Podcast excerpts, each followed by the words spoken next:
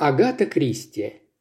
Удивительное происшествие, случившееся с сэром Артуром Кармайклом.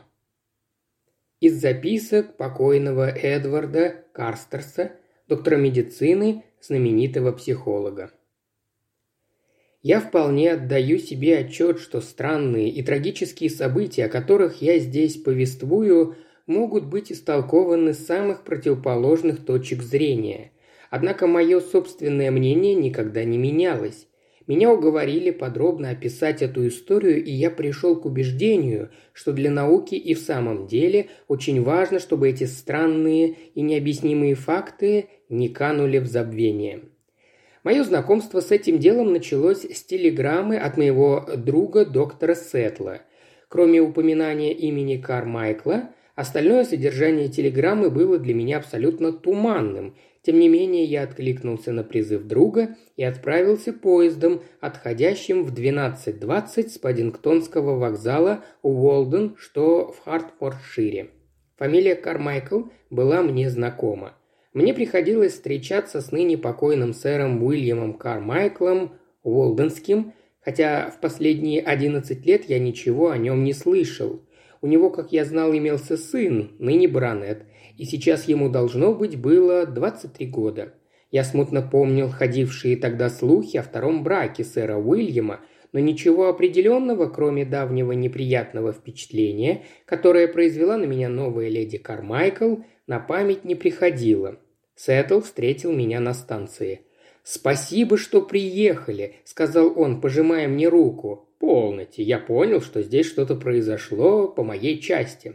И даже очень серьезное. Психическое расстройство, предположил я, с какими-то необычными проявлениями. Между тем мы принесли мой багаж, уселись в двуколку и покатили к Уолдену, находившемуся в трех милях от станции. Несколько минут Сеттл молчал, так и не ответив на мои вопросы, потом внезапно взорвался. Совершенно непостижимый случай.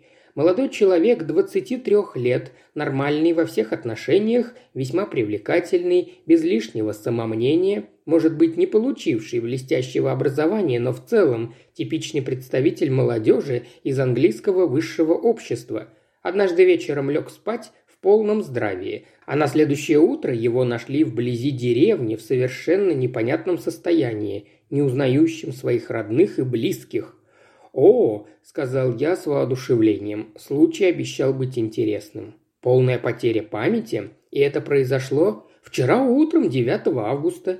И ничто этому не предвещало, я имею в виду какое-нибудь потрясение, которое могло бы вызвать такое состояние.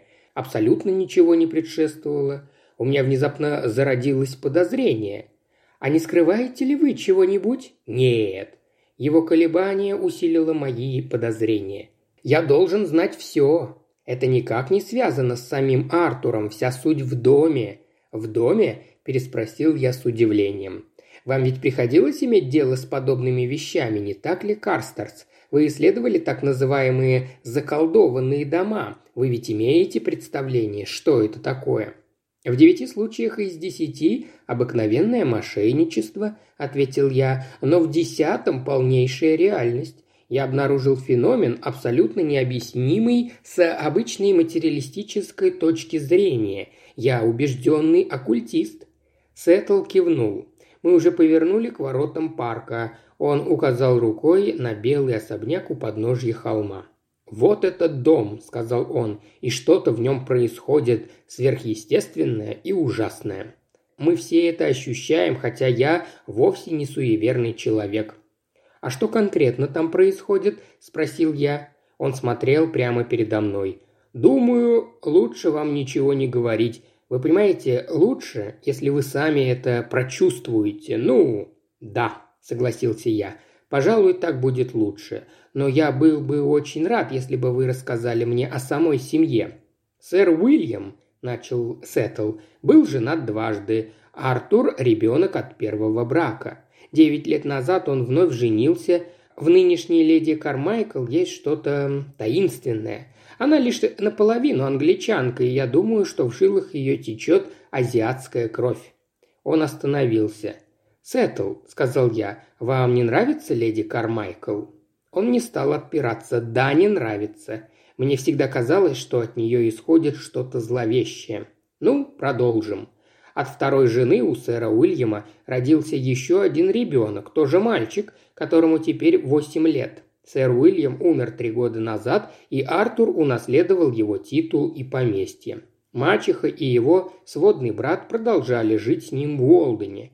Имение, должен вам сказать, сильно разорено. Почти весь доход сэра Артура уходит на его содержание. Несколько сотен фунтов своего годового дохода сэр Уильям оставил жене, но, к счастью, Артур всегда превосходно ладил с мачехой и даже радовался, что они живут вместе. Теперь...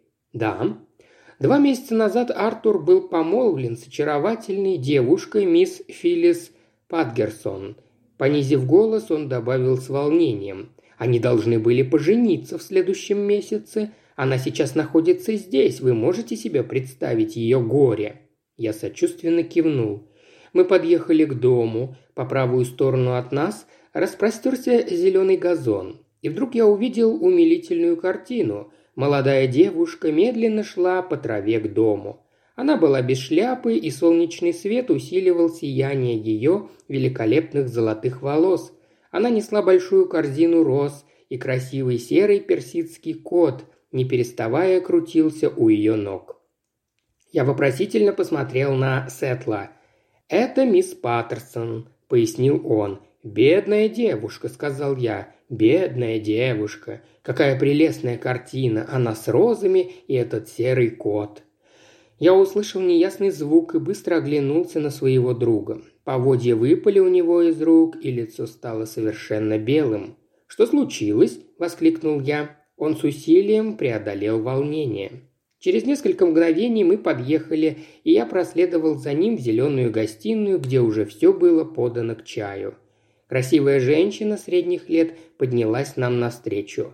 «Это мой друг, доктор Карстас, леди Кармайкл. Я не могу объяснить почему, но только я коснулся ее руки, и у меня вдруг возникла антипатия к этой красивой статной женщине, двигавшийся с мрачной и томной грацией, которая подтверждала догадки Сетла о ее восточных корнях. «Как хорошо, что вы приехали, доктор Карстерс», — сказала она низким мелодичным голосом. «Надеюсь, вы поможете нам. Такая вдруг беда». Я пробормотал что-то тривиальное, и она протянула мне чашечку чаю. Через несколько минут в комнату вошла девушка, которую я видел возле дома. Кота с ней не было, но она все еще держала в руках корзину роз. Сеттл представил меня, и она импульсивно устремилась мне навстречу.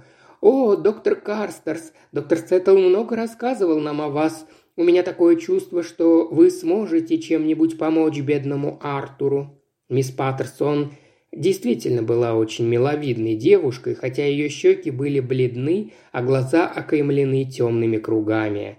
«Дорогая леди», – сказал я, – «вы не должны отчаиваться. Случаи потери памяти или раздвоения личности зачастую весьма кратковременны, и в любую минуту пациент может вернуться к своему нормальному состоянию». Она тряхнула головой. «Какое же это раздвоение личности?» – сказала она. «Это вовсе не Артур, это вовсе не он. Не он, я...» «Филлис, дорогая, – сказала леди Кармайкл ласковым голосом. «Вот ваш чай». Но что-то в выражении ее глаз, когда они остановились на девушке, сказала мне, что леди Кармайкл не очень-то любит свою будущую невестку. Мисс Паттерсон отказалась от чая, и чтобы сменить тему, я бодро спросил ее. «А пушистый кот, наверное, отправился к блюдечку с молоком?» Она взглянула на меня удивленно. «Пушистый кот? «Да, с которым вы были там, в саду, несколько минут назад». Раздавшийся звон не дал мне договорить. Леди Кармайкл опрокинула заварной чайник, и горячий чай полился на пол. Я поставил чайник на место, а Филлис Паттерсон вопросительно взглянула на Сетла. Он встал. «Доктор Карстерс, не хотите ли взглянуть на вашего пациента?» Я сразу же последовал за ним. Мисс Паттерсон пошла с нами – мы поднялись по лестнице, и Сеттл вынул из кармана ключ. «Иногда у него бывает странная прихоть – покидать дом и бродить по округе», – пояснил он. Поэтому обычно, уходя из дому, я запираю дверь. Сеттл повернул ключ в замке, и мы вошли. Молодой человек сидел на подоконнике, освещенный золотистыми лучами заходящего солнца. Сидел очень тихо, странно изогнувшись и абсолютно расслабившись. Сначала я подумал, что он не слышал, как мы вошли, пока вдруг не заметил, что его глаза, полуоткрытые веками, внимательно за нами следят. Его взгляд встретился с моим, и он моргнул, но не двинулся с места. «Поди сюда, Артур», — сказал Сеттл заботливо. «Мисс Паттерсон и мой друг пришли навестить тебя». Но молодой человек на подоконнике только моргнул. Чуть позже я заметил, что он опять украдкой наблюдает за нами. «Хочешь чаю?» – спросил Сеттл громко и бодро, будто говорил с ребенком. Он поставил на стол чашку с молоком. Я с удивлением поднял брови, а Сеттл улыбнулся. «Удивительная вещь», – заметил Сеттл. «Единственное, что он пьет, это молоко».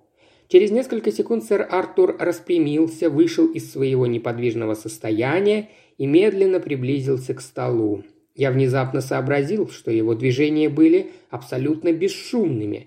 Подойдя к столу, он сильно потянулся, выдвинул одну ногу вперед для равновесия, оставив другую сзади. Это продолжалось довольно долго, затем он зевнул.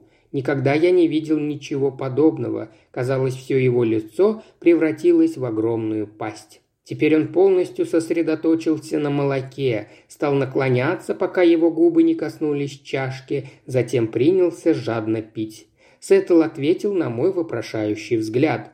Он совсем ничего не делает руками, похоже, он вернулся к первобытному состоянию. Странно, правда?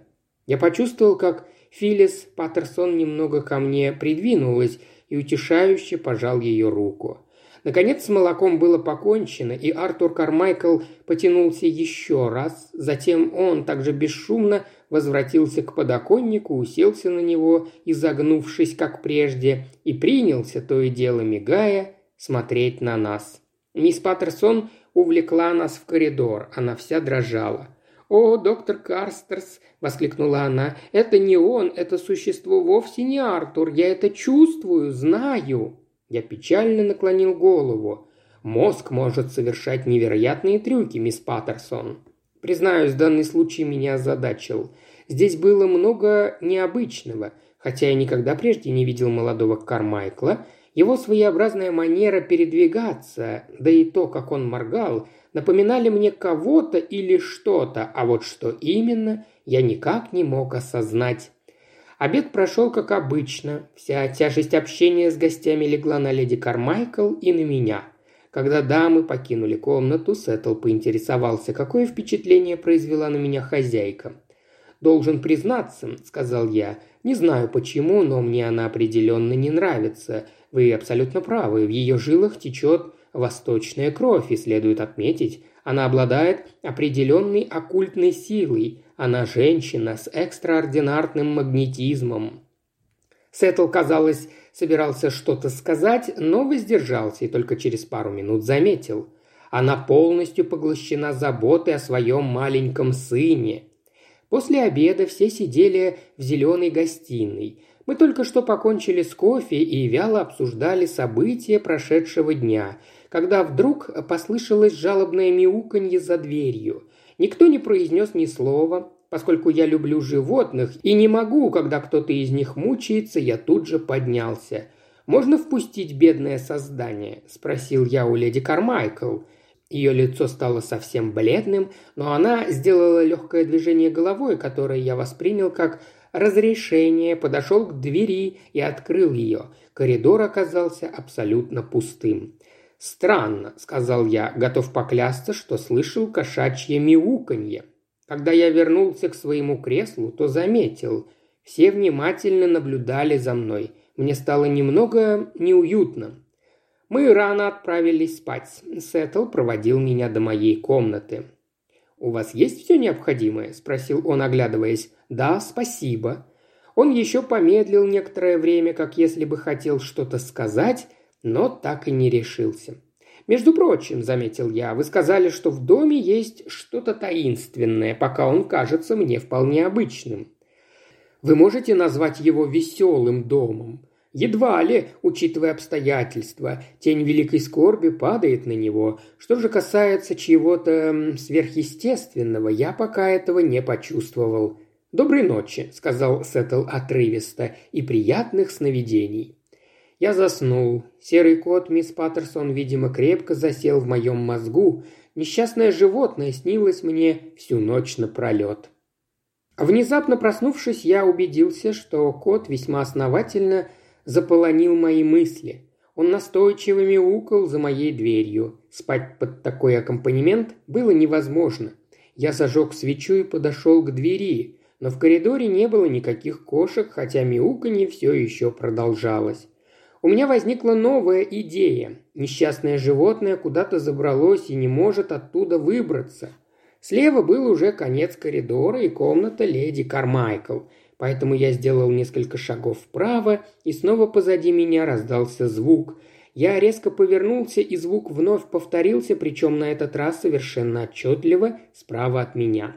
Почему-то, возможно, от сквозняка в коридоре, меня охватила дрожь, и я поспешил возвратиться в свою комнату. Тотчас установилась тишина, и вскоре я вновь заснул. Проснулся, когда уже вовсю сияло солнце. Одеваясь, я увидел из окна нарушителя моего покоя. Серый кот медленно крался по газону. Я подумал, что он охотится. Рядом резвилась стайка птиц, занятых чисткой своих перышек. Но тут произошло нечто очень любопытное. Кот приблизился к стайке и проследовал в самую ее гущу, касаясь птиц своей шерсткой, однако, у чуда, они не разлетелись. Я не мог этого понять. Происшествие казалось мне в высшей степени странным. Меня настолько поразила эта сценка, что я не мог не упомянуть о ней за завтраком. «Вы знаете», — обратился я к леди Кармайкл, — «у вас какой-то необычный кот». Я услышал резкий скрежет чашки по блюдцу и взглянул на Филлис Паттерсон. Ее губы приоткрылись, она коротко вздохнула и посмотрела на меня. Повисло неловкое молчание — Тогда леди Кармайкл сказала с явным недовольством. «Я думаю, что вам, должно быть, показалось. В доме нет никаких кошек, я во всяком случае ни одной не видела». Стало очевидно, что я коснулся запретной темы, поэтому я поспешно заговорил о другом. Но заявление леди Кармайкл поставило меня в тупик. Может, кот принадлежит мисс Паттерсон, и она прячет его от хозяйки дома? Леди Кармайкл явно недолюбливала кошек, впрочем, как и многие люди. Не скажу, что это объяснение устраивало меня, но я был вынужден на тот момент удовольствоваться хотя бы им. Мой пациент находился в прежнем состоянии. На сей раз я произвел тщательный осмотр и имел возможность наблюдать его гораздо ближе, чем прошлым вечером. По моей рекомендации было все сделано для того, чтобы он мог проводить как можно больше времени с семьей. Так мне было сподручнее наблюдать за ним, чтобы он был менее боязлив. А главное, я надеялся, что привычный ему до недавнего времени распорядок поможет пробуждению его интеллекта. Его поведение, однако, осталось прежним. Он был спокоен и послушен, скорее безучастен, но в то же время постоянно украдкой за всем наблюдал. Я сделал одно неожиданное открытие. Он выказывал необычайную привязанность к своей мачехе. На мисс Паттерсон Артур почти не смотрел, зато всегда норовил сесть как можно ближе к леди Кармайкл. Однажды я увидел, как он потерся головой о ее плечо, молчаливо выражая тем самым свою любовь. Меня этот факт насторожил. Что-то подсказывало мне. В этом странном жесте таился ключ к разгадке всех несчастий, но ничего конкретного мне в голову не приходило. «Весьма странный случай», — сказал я Сетлу. «Да», — согласился тот, — «просто не знаешь, что и думать». Он глянул на меня, как мне показалось украдкой. «Скажите», — спросил мой друг, — «этот юноша вам никого не напоминает?» От его слов мне стало как-то не по себе. Я сразу вспомнил впечатление предыдущего дня. «Напоминает кого?» – в свою очередь задал вопрос я. Он тряхнул головой. «Может, мне просто показалось?» – пробормотал Сеттл. Конечно же, это у меня разыгралась фантазия. И больше ничего не сказал. Да, здесь явно что-то крылось. Удручало, что я никак не мог найти ключ к тому, чтобы хоть немного приоткрыть завесу тайны. Даже незначительным событиям я не находил объяснения. Взять хотя бы эту историю с котом. Так или иначе, все эти странности действовали мне на нервы. Мне постоянно снились коты, и я постоянно слышал мяуканье. Время от времени я мельком видел того красавца-кота, и то, что с ним связана какая-то тайна, невыносимо терзало меня. Наконец я даже решился попытаться что-то выведать у Дворецкого. «Можете ли вы мне что-нибудь сказать о коте, которого я тут видел?» «О коте, сэр?» Он выглядел вежливо удивленным. «Ведь в доме есть кот? Или был?» «У ее милости был кот, сэр. Она его обожала, а потом его почему-то убили. Очень жаль, ведь он никому не мешал». «Серый кот?» – медленно спросил я. «Да, сэр, персидский». «И вы сказали, что его убили?» «Да, сэр». «Вы абсолютно в этом уверены?» «О, да, абсолютно уверен, сэр. Ее милость не захотела отослать его к ветеринару, сделала это сама. Чуть меньше недели назад. Он похоронен там, под буком, сэр». И дворецкий вышел из комнаты, оставив меня наедине с моими вопросами. Почему же леди Кармайкл утверждала, что у нее никогда не было кошек? Интуитивно почувствовав, что эти кошачьи похороны факт для этой истории весьма важный, я тут же обратился к Сетлу. «Хочу задать вам один вопрос», — сказал я. «Случалось ли вам видеть кошку в этом доме или слышать, как она мяучит? Этот странный вопрос не вызвал у него удивления, похоже, он его ожидал. «Мяуканье я слышал», — ответил Сеттл, — «но никаких кошек ни разу не видел». «Ну, а в первый день?» – скричал я. «Тот серый кот на газоне вместе с мисс Паттерсон». Он пристально посмотрел на меня. «Я видел идущую по газону мисс Паттерсон, ничего больше». Я начал прозревать. «Значит, — начал я, — этот кот...» Он кивнул. Я хотел убедиться, что вы, как человек новый и непредубежденный, тоже слышите то, что все мы слышали. Значит, вы все тогда слышали?» Он кивнул снова. «Странно», – пробормотал я задумчиво, – «никогда прежде не слышал о кошках-привидениях». Я рассказал ему о том, что поведал мне дворецкий. «Это для меня новость», – удивился он, – «я этого не знал». «Но что это может означать?» – беспомощно спросил я. Он покачал головой. «Одному Богу известно, но скажу вам, Карстерс, мне страшно. Эти кошачьи вопли означают угрозу. «Угрозу?» – спросил я быстро. «Кому?» – он развел руками. «Если б знать». В тот же вечер после обеда я убедился в справедливости его слов. Мы, как и вечер моего приезда, сидели в зеленой гостиной, когда за дверью раздалось громкое настойчивое мяуканье – но на сей раз в нем совершенно отчетливо слышалась злоба. Временами оно переходило в свирепый кошачий вой, долгий-долгий и угрожающий. И лишь только эти звуки стихли, латунная ручка с той стороны двери загремела, как если бы ее дергали. Сеттл поднялся. «Клянусь, там какой-то кот», – громко произнес он. Он кинулся к двери и распахнул ее. Там никого не было. Он вернулся, потирая лоб. Филлис сидела бледная и дрожащая, леди Кармайкл смертельно побледнела. Только Артур, свернувшись калачиком и положив голову на колени мачехи, был спокоен и безмятежен, как ребенок.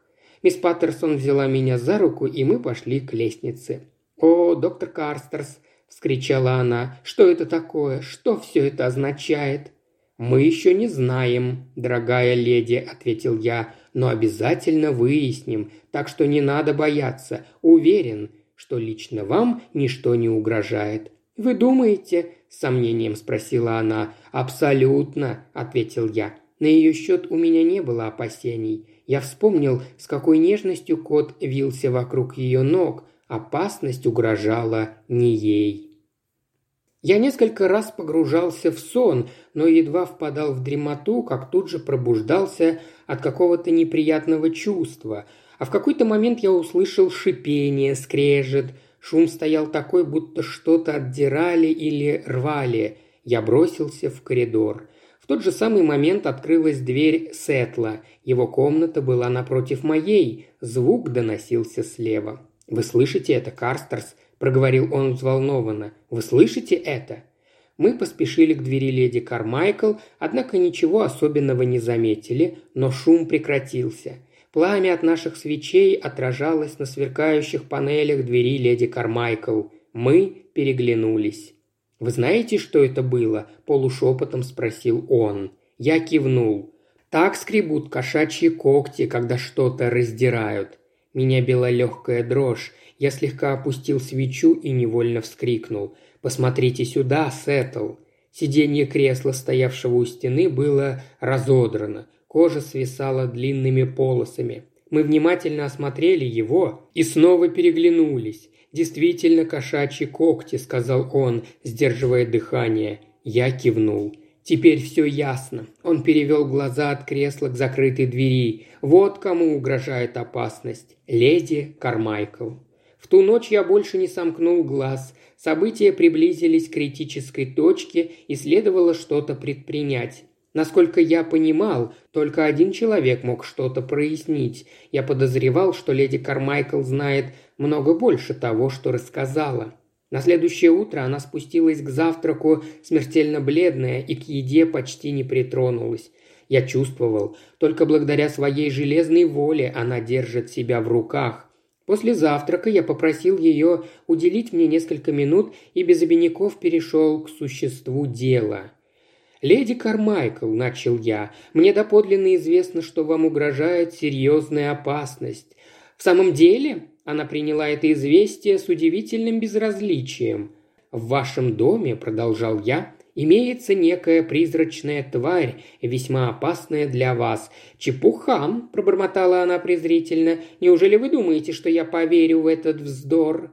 «Кресло в коридоре за вашей дверью», – заметил я сухо, – «этой ночью было разодрано в клочья. «Неужели?» – она подняла брови, изображая удивление, но я увидел, что сказанное мною отнюдь не неожиданность для нее. «По-моему, это какая-то глупая, злая шутка». «Ничего подобного», – возразил я с особой настойчивостью. «Я хочу, чтобы вы мне рассказали ради вашей собственной безопасности». Я остановился.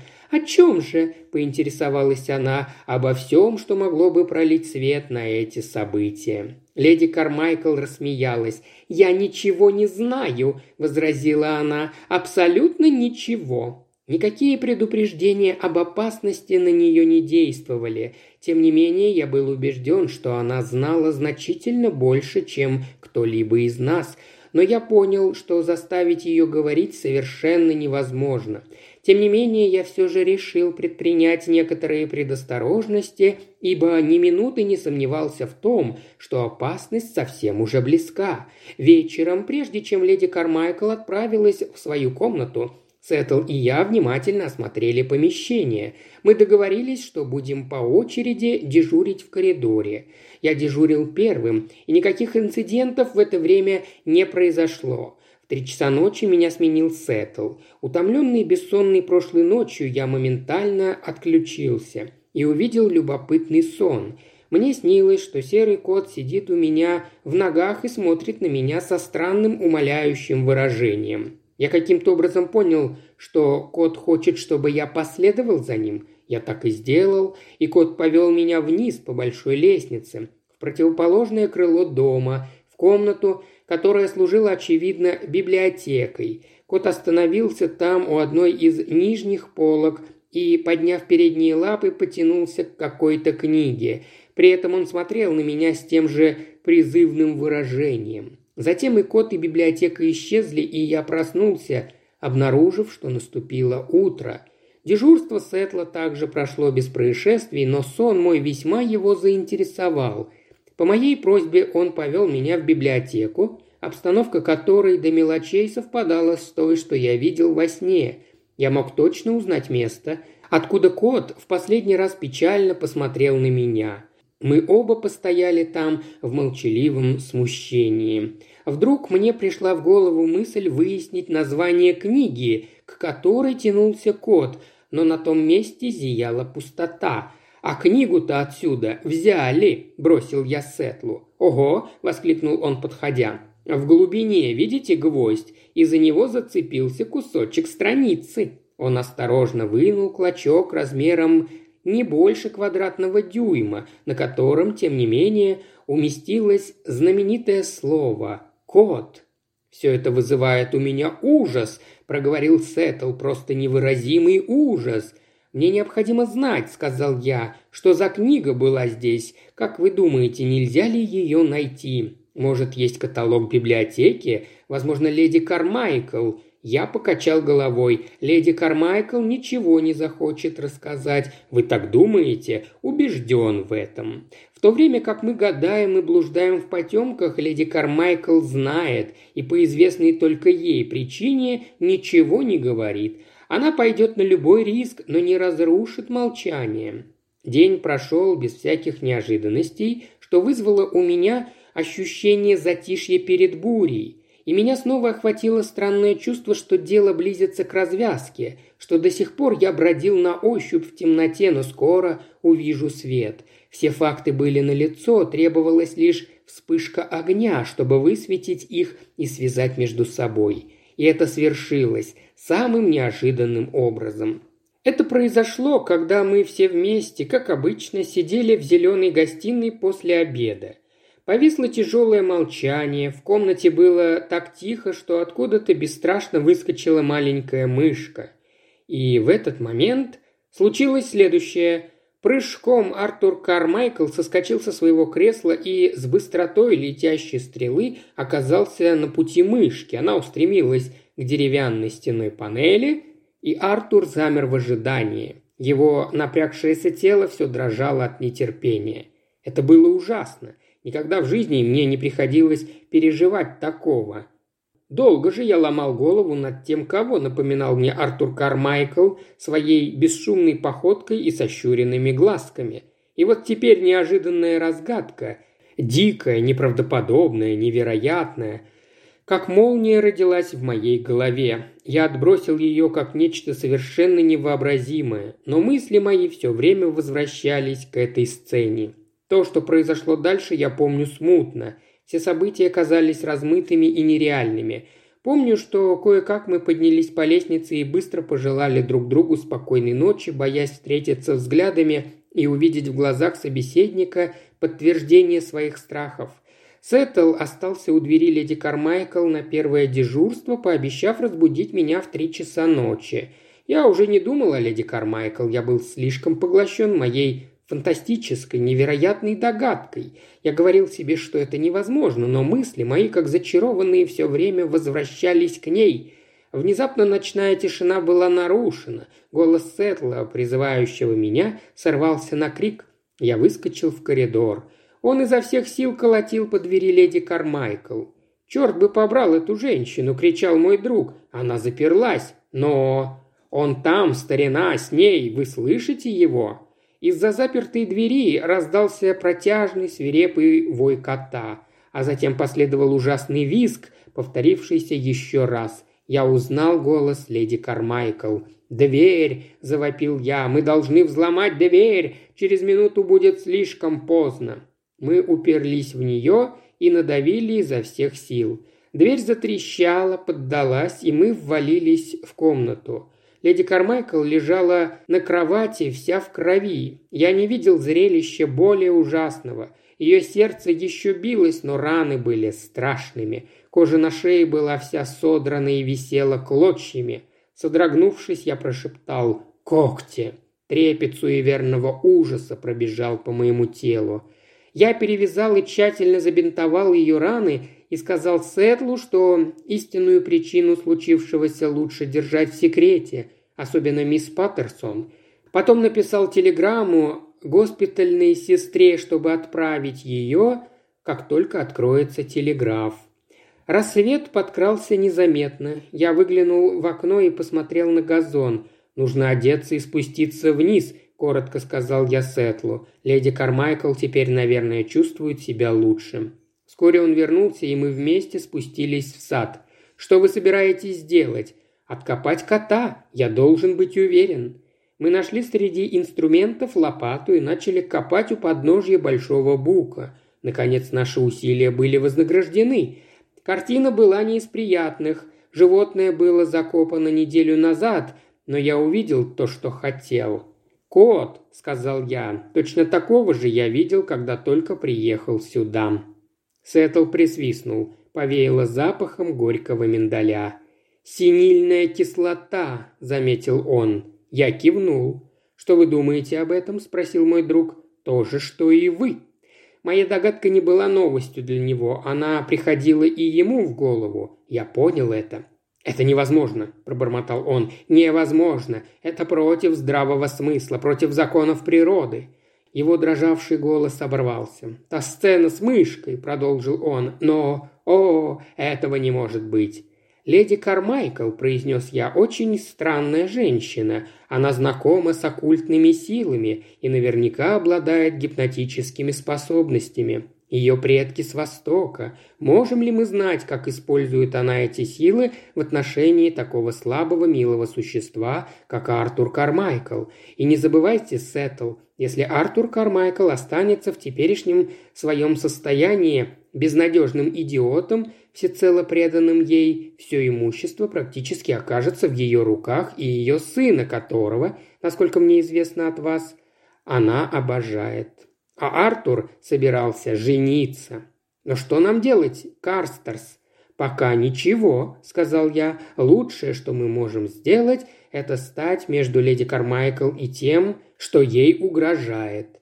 Леди Кармайкл постепенно выздоравливала, Раны, как я и предполагал, быстро затягивались, но шрамам, видимо, суждено было остаться до конца ее жизни. Никогда я не чувствовал себя более беспомощным, хотя сила, которая противостояла нам, находилась сейчас в пассивном состоянии, мы не могли ожидать, что так же будет происходить и в дальнейшем. Я точно знал только одно. Как только леди Кармайкл достаточно окрепнет, она должна будет покинуть Уолден. Это был единственный шанс избежать трагедии. Между тем время шло. Отъезд леди Кармайкл был намечен на 18 сентября, а утром 14 сентября произошло непредвиденное – мы с Этлом в библиотеке обсуждали детали случившегося с леди Кармайкл, как вдруг в комнату влетела взволнованная горничная. «О, сэр!» – воскликнула она. «Скорее, мистер Артур! Он упал в пруд!» Он шагнул в лодку, она накренилась, и он потерял равновесие. Я видела это из окна. Мы с Этлом бросились к двери. Филлис была в саду и слышала слова горничной. Она побежала с нами. «Не волнуйтесь!» – кричала она. «Артур – великолепный пловец!» Меня, однако, охватило неприятное предчувствие, и я побежал еще быстрее. Поверхность пруда была спокойна, лениво плавала лодка, но Артура нигде не было видно. Сеттл скинул пиджак и ботинки. «Я нырну», — сказал он, — «а вы возьмите багор и прощупайте дно вокруг лодки, здесь не так глубоко». Казалось, прошло очень много времени. Наши поиски были тщетными. Минута бежала за минутой, и когда мы уже потеряли всякую надежду, наконец обнаружили и вытащили безжизненное тело Артура Кармайкла на берег. Сколько буду жить, всегда буду помнить выражение безнадежности на лице Филис. «Нет, нет!» Ее губы отказывались произнести страшное слово. «Нет-нет», – успокаивал ее я, – «мы обязательно возвратим его к жизни». Но в глубине души я не очень-то верил в это так как Артур находился под водой с полчаса.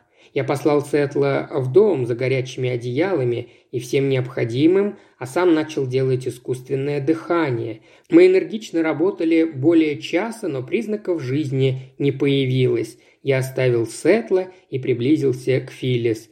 «Боюсь», – мягко сказал я, – «что дела плохи, Артуру уже невозможно помочь. Она мгновение оставалась недвижима и вдруг бросилась на безжизненное тело. «Артур!» – крикнула она в отчаянии. «Артур! Вернись ко мне! Артур! Вернись! Вернись!»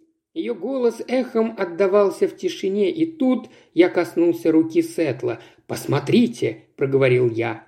Легкая краска проступила на щеках утопленника. Я почувствовал слабый трепет его сердца. «Продолжайте делать искусственное дыхание!» – закричал я. «Он приходит в себя!» Теперь время, казалось, летело. Через считанные мгновения глаза его открылись. Я сразу же заметил, как они изменились. Теперь это был осмысленный взгляд нормального человека. Его глаза остановились на Филис. «Hello, Фил», — сказал Артур слабым голосом. «Это ты? Я думал, ты приедешь завтра». Она не могла поверить своим ушам и была не в состоянии говорить, лишь улыбалась ему. Он огляделся с растущим смущением. «Но где я? И как отвратительно я себя чувствую. Что со мной произошло? Хелло, доктор Сеттл». «Вы едва не утонули, вот что произошло», — ответил ему Сеттл угрюмо. Сэр Артур сделал гримасу. «Да, неудивительно, что я так плохо себя чувствую. Но как это случилось? Я что, бродил во сне?» Сеттл покачал головой. «Надо отвезти его в дом», — сказал я и подошел к нему ближе. Артур посмотрел на меня, и Филлис сказала. «Артур, это доктор Карстерс». Мы подняли его и повели к дому. По лицу юноши было видно, что ему не дает покоя какая-то мысль.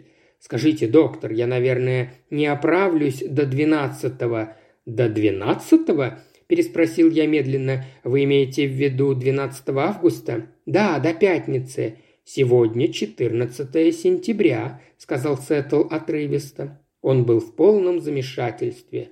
«Но я думал, что сегодня 8 августа. Я, должно быть, был крепко болен». Филлис очень быстро ответила своим нежным голосом. «Да, ты был очень болен». Он нахмурился. «Не могу понять, я чувствовал себя превосходно, когда прошлой ночью отправился спать. Правда, оказывается, в действительности это была не прошлая ночь. Хотя помню, мне много чего снилось». Он сдвинул брови, силясь что-то вспомнить. «Что-то... что это было, что-то ужасное. Кто-то сделал мне это, и я стал злым, ужасным. И когда я спал, я был котом. Да, котом. Странно, не так ли? Да, это был невеселый сон, более того, ужасный. Но я не могу вспомнить, что-то мне мешает, когда я пытаюсь... Нет, не могу. Я положил руку ему на плечо. «Старайтесь не думать об этом, сэр Артур», — сказал я. «Зачем вспоминать неприятное?» Он пытливо взглянул на меня и покорно кивнул. Я услышал, как Филис облегченно вздохнула. Мы подошли к дому. «Между прочим», – спохватился вдруг сэр Артур, – «где мама?» «Она больна», – ответила Филлис после короткой паузы. «О, бедняжка!» В его голосе прозвучала нежность и тревога. «Где она? В своей комнате?» «Да», – сказал я, – «но лучше ее не беспокоить». Слова застыли на моих губах. Дверь гостиной открылась, и леди Кармайкл, одетая в халат, вошла в холл. Ее глаза устремились на Артура, и я увидел взгляд, наполненный ужасом. Ее лицо, искаженное невероятным страхом, было похоже на отвратительную маску. Рука потянулась к горлу. Артур с мальчишеской непосредственностью бросился ей навстречу. «Хелло, мама! Вам тоже не по себе. Признаться в этом есть и моя вина. Она отпрянула от него, ее глаза расширились, затем с криком, идущим откуда-то из глубины истерзанной души, она внезапно рухнула навзничь. Я бросился вперед и склонился над ней, потом подозвал Сетла. «Пока ни слова», — попросил я. «Поднимайтесь с Артуром наверх, а потом возвращайтесь сюда. Леди Кармайкл мертва». Через несколько минут мой друг вернулся. «Что же произошло?» – спросил он. «Какова причина?» «Шок», – коротко констатировал я. «Шок при виде Артура Кармайкла. Артура Кармайкла, возвращенного к жизни. Впрочем, если угодно, вы можете назвать это карой Божьей». «Вы думаете?» – доктор колебался. Я посмотрел ему в глаза, пытаясь выразить взглядом свою мысль. «Жизнь за жизнь», — сказал я. «Но, о, я знаю, что только случай и поистине невероятный случай позволил душе Артура Кармайкла возвратиться в его тело, но тем не менее Артур Кармайкл был убит». Он посмотрел на меня с явным испугом. «Синильной кислотой?» – спросил он, понизив голос. «Да», – ответил я, – «синильной кислотой». Мы с Сетлом никогда не касались вопросов веры. В данном случае, вероятно, и не было ничего, во что следовало бы верить. Согласно официальной точке зрения, у Артура Кармайкла была всего лишь потеря памяти. Леди Кармайкл повредила горло во время случившегося с ней припадка, а серый кот был всего лишь иллюзией. Но существовало два факта, в которых, я считал, нельзя было усомниться. Первый – разодранное кресло в коридоре – Другой – то, что благодаря каталогу библиотеки выяснилось, что пропавший том – это старинный и очень любопытный трактат о возможностях превращения людей в животных. И еще я с особым удовлетворением сообщаю, что Артур ничего не знает. Филис сохранила эту страшную историю в своем сердце и никогда, я уверен в этом, не расскажет ее мужу, которого так сильно любит и который сумел вернуться к ней, преодолев барьер смерти именно благодаря этой любви. Еще больше аудиокниг в исполнении Ильи Кривошеева на Бусти и ВКонтакте. Все ссылки в описании –